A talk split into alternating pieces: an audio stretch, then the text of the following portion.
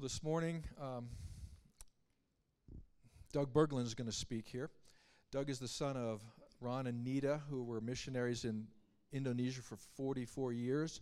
Doug has been a missionary in Indonesia for the last 28 years. He's with New Tribes Missions.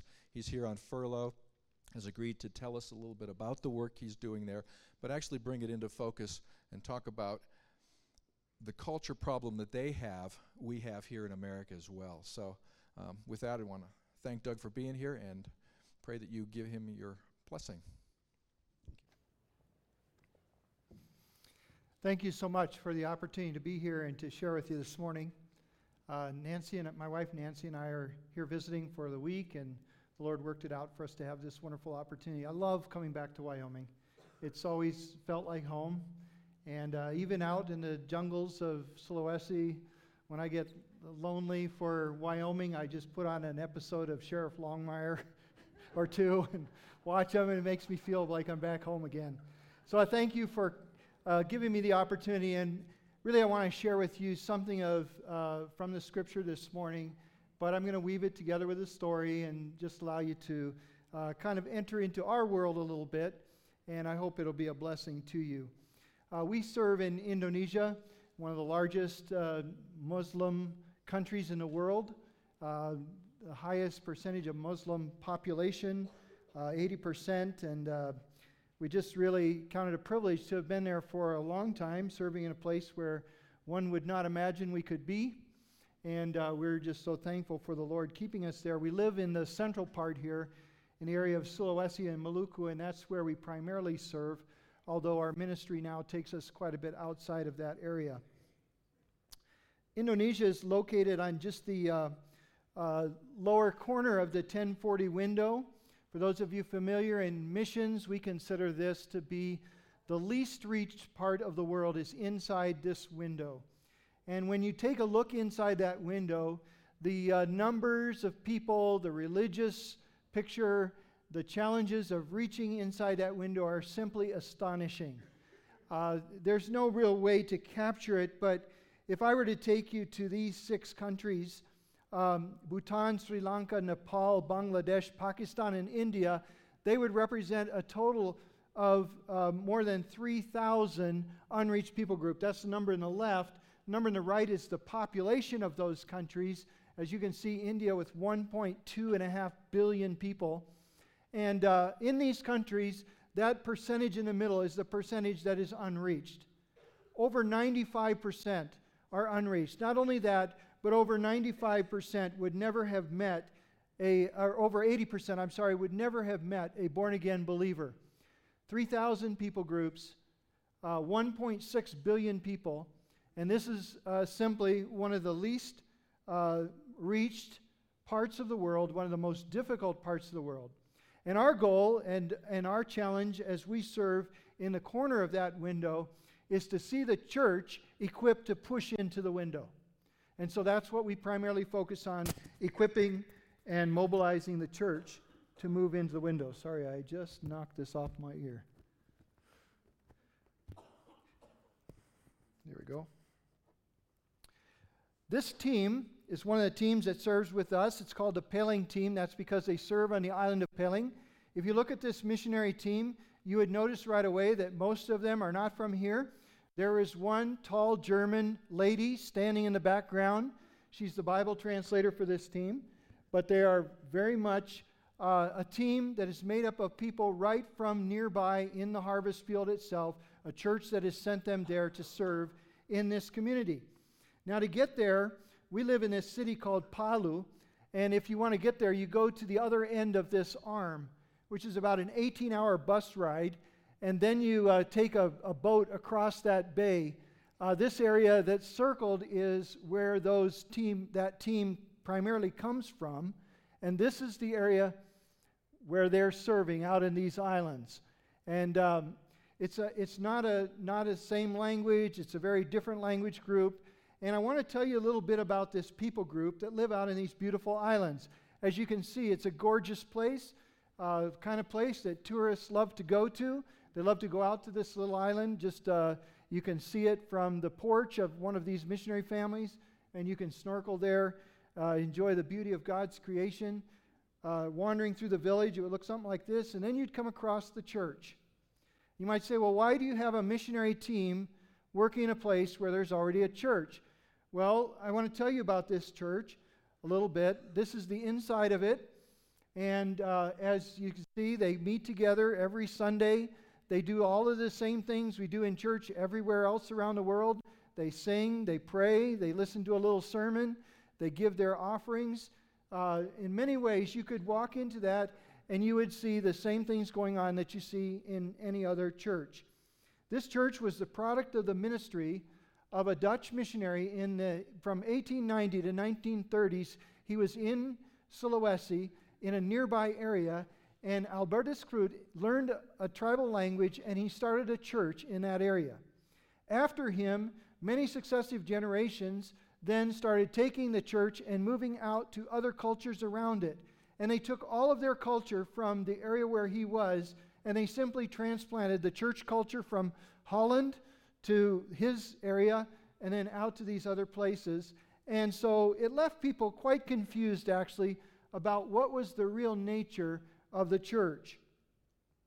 If you were there on a Sunday, as I was in this particular picture, and you, after the service, everyone will come up and they will ask for a blessing from the people who have conducted the service. And that's very much part of this culture, this underlying culture. If you think about it, why do they ask for the blessing? Actually, something that's not wrong in itself. But if you think about it, here are people that have all their life sought the blessing of the spirit world for everything that they did. And so they have simply taken a component of what was already there in their old worship of the spirits and incorporated into their understanding of what the church is for. Everyday life in the village goes on. Uh, they, they live a very simple life. If you were to go by the grave, you would see those people who are in church on Sunday putting out food for the people who have died, uh, taking care of the spirits of the ancestors. This is a very common practice among them. Uh, this is a, a ceremony that's conducted once a year. They actually usually do it on a Sunday afternoon right after church. And all the people just simply leave church and they go out and they take this white chicken, they sacrifice this white chicken as a sacrifice to the spirits so that the evil of the village will be driven away for another year. And in order to do that ceremony, they have the pastor of the church. He accompanies them out there and he actually prays a short prayer of blessing on the ceremony before it starts. This is how confused these people have become. They have another very interesting custom. When a baby is born, the placenta is put into a coconut shell and taken by one of the family members out and hung on a tree in the yard of the house. And it's left there for a long time. And actually, that placenta is carried to the tree by a very specific person. Every person uh, every family needs to choose the person who has the personality most like that they would desire to have in the child and carry that placenta to the tree. All of these things that are happening around in the village give us visible evidence that something is not quite right underneath. Right? It makes us wonder what really is the understanding of the gospel? What really do they understand about the God of the Bible? And this goes very much into the heart of what I would like to share with you. So, life is going on in this village. People are confused. People are, are wondering uh, what it is that uh, they uh, need to understand. And uh, our team is there. They're learning that language, they're learning that culture. Mostly, they're trying to learn what is the underlying story that is guiding the people in this Peleng area so that they would practice this kind of mixture of old and new religion and uh, worship of the spirits in such a blended form. Well, I want to uh, take some time this morning and just talk about this underlying story. Um, a meta narrative is the common term for it, and it just simply means that there is a grand story that is that answers some basic questions for us. For instance, where did everything come from? What went wrong? What is our purpose in life? What can we do to make things better? What happens in the end?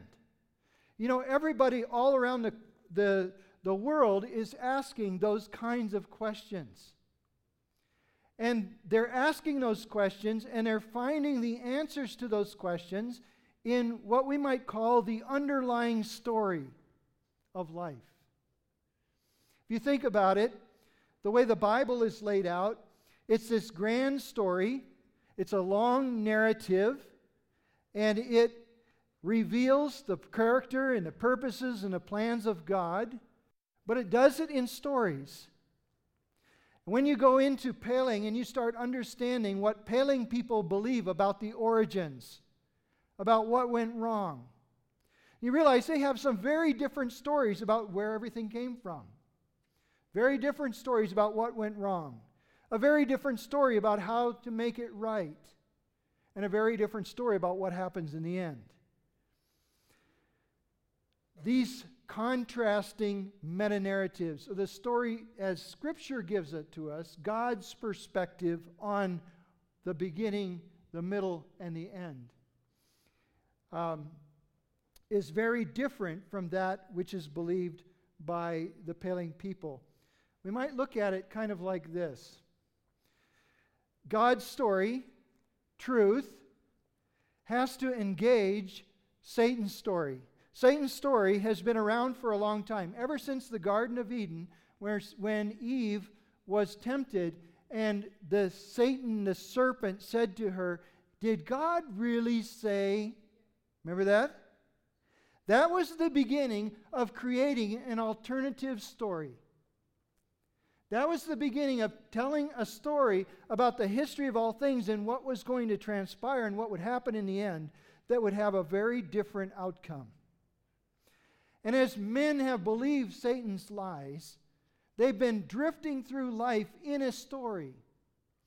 You know, people are pretty helpless inside Satan's story until somebody comes along and introduces them to God's narrative.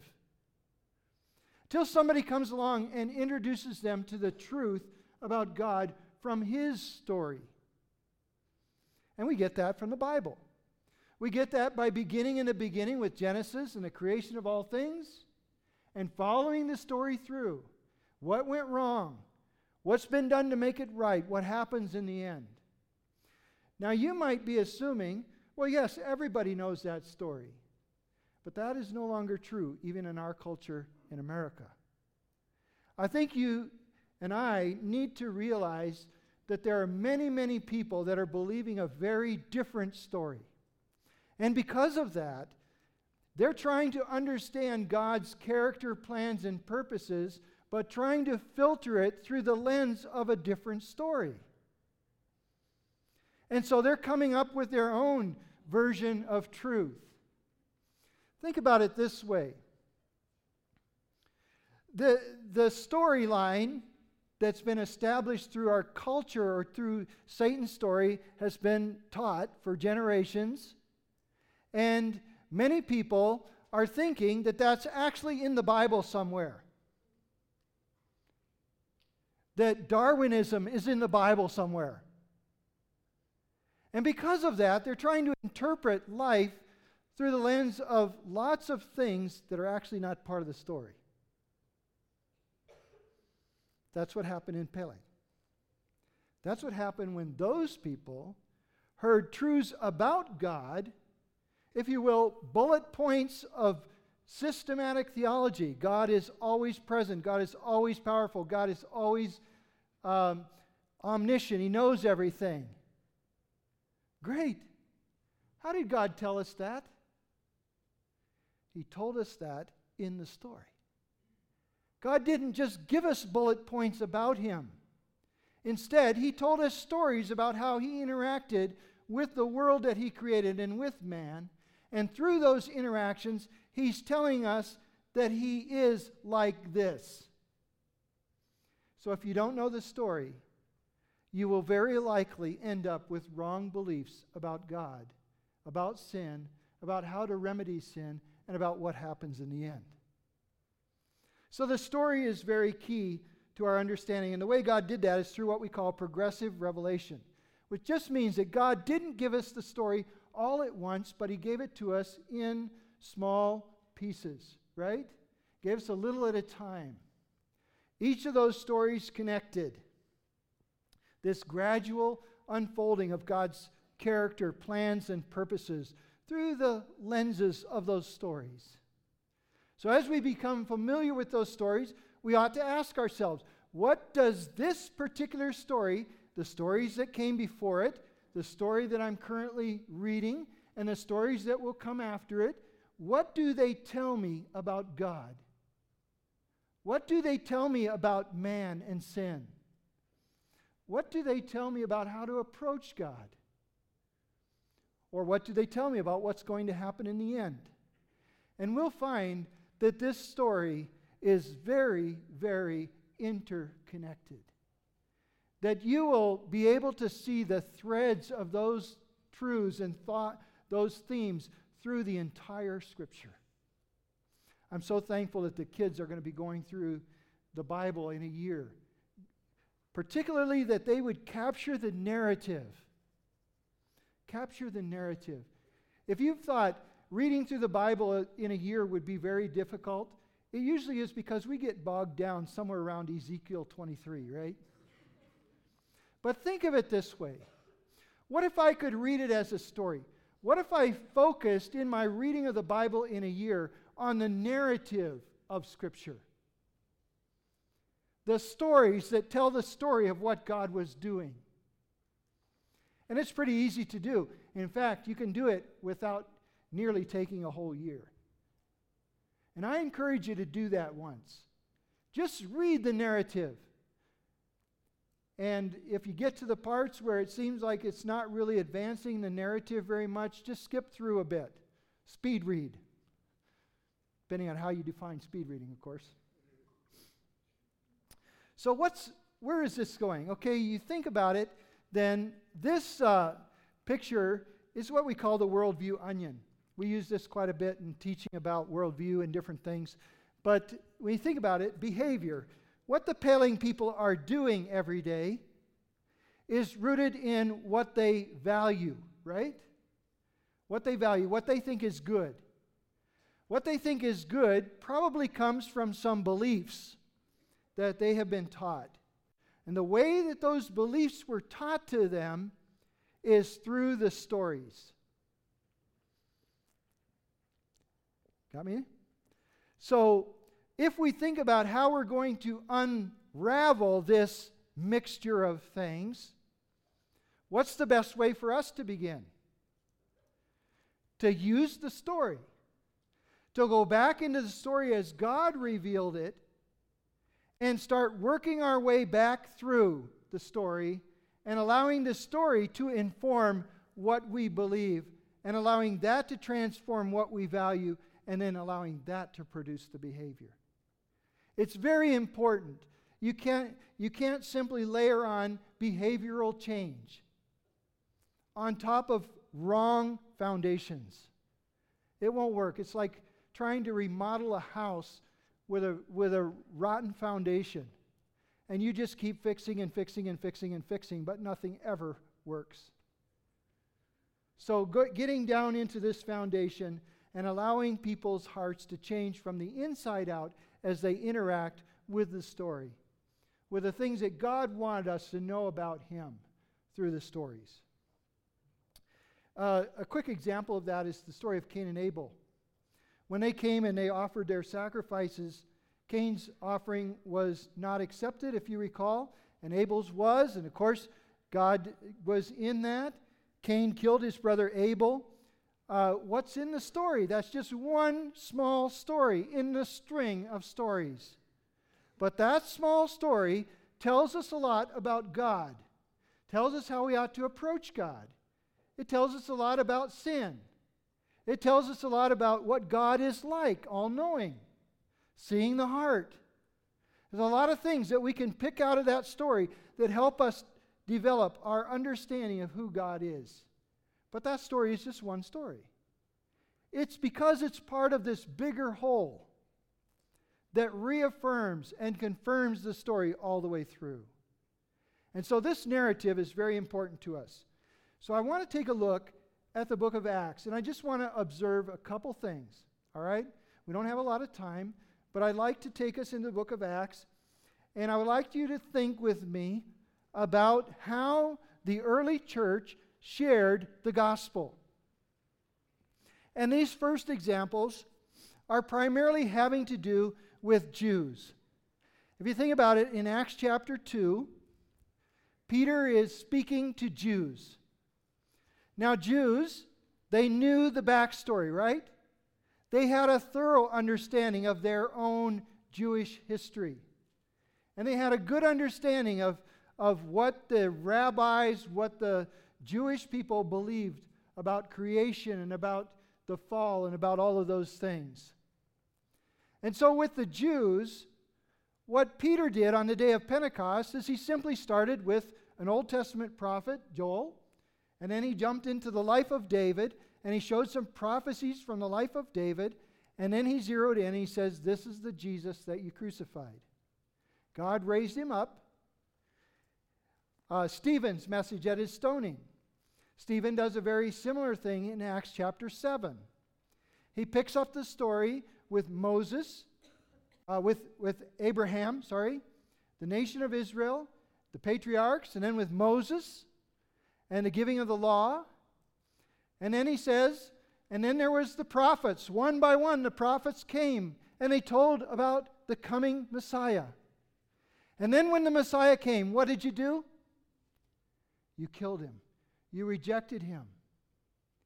And now, as you pick up those stones to throw them at me, you're going to do the exact same thing again trying to kill the voice are, of those who are speaking truth to you. And they were, they were cut to the heart. they, they got so angry, they were gnashing their teeth at Stephen. Think about it in Acts chapter 8 with the Ethiopian eunuch. He's running along in his chariot. He's a God-fearer. He's been exposed to the truth of what Judaism taught. He's been hanging around with Jewish people. He'd just come from Jerusalem to worship. And he's reading in his chariot, he's reading Isaiah. And, he, and, Paul, and uh, Philip comes along and says, What are you reading? Do you understand it? No, I don't understand it. Can you explain it to me? And, P- and Philip is able to pick up the story and take it through its conclusion. You could look at the story of Peter and Cornelius. Similar things happening here. Acts chapter 13, Paul and Barnabas uh, in Antioch of Pisidia. And this, they're finally, they're in the synagogue, but then they, they find that there are those in the synagogue there uh, that need to understand the conclusion to the story. And so, what we see in these passages is simply this that as they are telling these stories, they are picking up the narrative at the place of the last understanding, right? They're trying to determine what is it that these, this audience understands about the God of the Bible, and how do I take them from there to an understanding of the gospel? Now, what happens when we come to people who, like the Peleng people, they didn't have all of that background understanding of the Bible? So their story of creation was different. Their story of what went wrong is different. Their story of how we fix it is different. Their story of what happens in the end is different. So, do I just come in and preach the gospel to them? No, I have to start in a different place. And if we go back and we look at how Paul did that in Acts chapter 17, now, this is a fairly long section, so we're not going to read all of it, but I want you to, to think about it with me. In Acts 17, Paul comes to Athens and he sees this city filled with idols, idol worshippers. And then he finds this one place where they have this inscription to the unknown God. And what he does is he, he as he uh, is portrayed as a babbler, a foreigner, he's somehow he earns the right to speak over the course of a very short time in this conversation, doesn't appear to have taken long, he earns the right to be heard. And they actually ask him, Would you explain what you are, this new teaching to us? And then, if we look forward in the story, so Paul stands up in the midst of this Areopagus, this place where they were meeting, and he says, Men of Athens, I perceive that in every way you are very religious. Now he's looking at all the things that they do, right? And he's observing their religion. Much the same way that if you went to Peleng, you would observe very, very religious people. They, they are so faithful in their church attendance. If you walk through the village on Sunday morning during church, there is absolutely no one not at church. It's because they are very religious, but they're also very confused. Paul saw that these people were religious. He saw this inscription to the unknown God, and he says, What you worship as unknown, I'm going to explain to you. And he starts where? Verse 24 The God who made the world and everything in it. He goes right back and he's going to talk about this God that to them is unknown, and he is the one that made everything. Starting in Genesis chapter 1. And Paul, of course, does a fairly short version of it according to what's in the scripture. We don't know actually that he didn't add more detail to his message. But he says, He does not live in temples made with hands. He, you can't feed him, you can't make a house for him. You see, in, in pagan cultures where people are thinking that, they're, that the spirits are all around, they're always trying to make the spirits comfortable. Paul says you can't do that. God doesn't need anything from you. He doesn't need your food. The spirits, the spirits of the ancestors in the graves, you're putting the food out there. God doesn't need food. He created everything. He created man. It says that he longs to be known by us. In fact, it calls them God's offspring. We are God's offspring. Simply, I think, a reference to the fact that we're made in God's image. We're made in God's image. We're His offspring. We're, we're like the, the fruit of what He did. And so we see that uh, as the story unfolds in the last part, then, being then God's offspring, we not, ought not to think of his divine being is like gold, silver, stone, or something that we can make with our hands. The times of ignorance, God passed over. But now, he commands all people everywhere to repent. And that simply means that God is in the business of asking all people everywhere, no matter what they have been believing, to have a complete change of mind. And that change of mind is going to come about when they hear a different story and they begin to backtrack and start to figure things out from the beginning.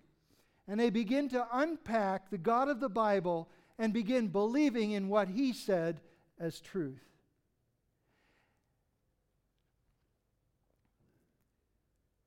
Because He has fixed a day on which he will judge the world in righteousness by the man he has appointed, Jesus.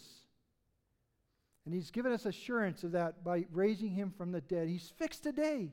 There's a coming day of judgment. And on that day, every person is going to stand before him. And on that day, it's going to matter a great deal what you have believed about him.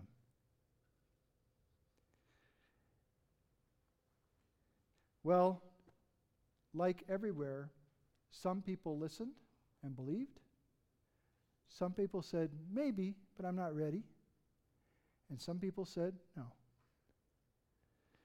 The good thing is that no almost never means no forever. maybe is an open door for us to start discipling people to the truth. And when somebody says yes, they become a disciple of the Lord Jesus Christ. So we have a lot of hope.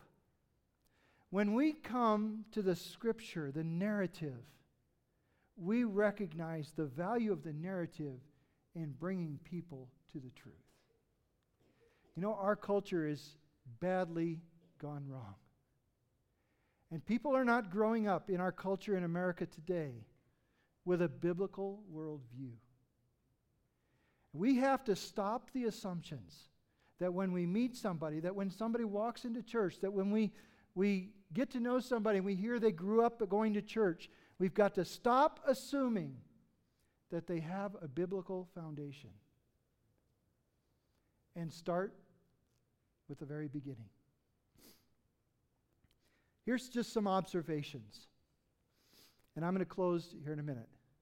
Paul is knowledgeable of the culture around him. I think we need to be that too. He earns the right to be heard. In the beginning, he was just considered a babbler, somebody that nobody ought to listen to. But somehow, in a very short time, he gained a hearing. He identifies a starting place for his communication. He, he took some time to try to figure out where do I begin with these people, with this person, in this situation. Where do I begin? It's a thoughtful process. Think about it bringing it back to God and His character, bringing it back to the things that will shape we don't need to argue about religion. We just need to come back to shaping people's understanding of who God really is. He used everyday culture to illustrate. He, he focused on the message of the centrality of Christ. So important. And then identifies the responses. And Paul followed up. He, he, he worked with people. He was very aware of how they were responding to the message. So, how do we apply all this? Well, we think about it this way our need to be students of the culture around us, how to be in the world but not of it, how to have a good grasp. You know, I, I find as, as, I've been circulating around the United States for a few months here, a couple months, um, a lot of people criticizing our culture, like Christians, bashing our culture. Nothing good to say about our culture. Well, they're part of it. Or just simply bashing the culture without going back to the story and figuring out how we unravel those things. So, our testimony needs to earn us the right to be heard.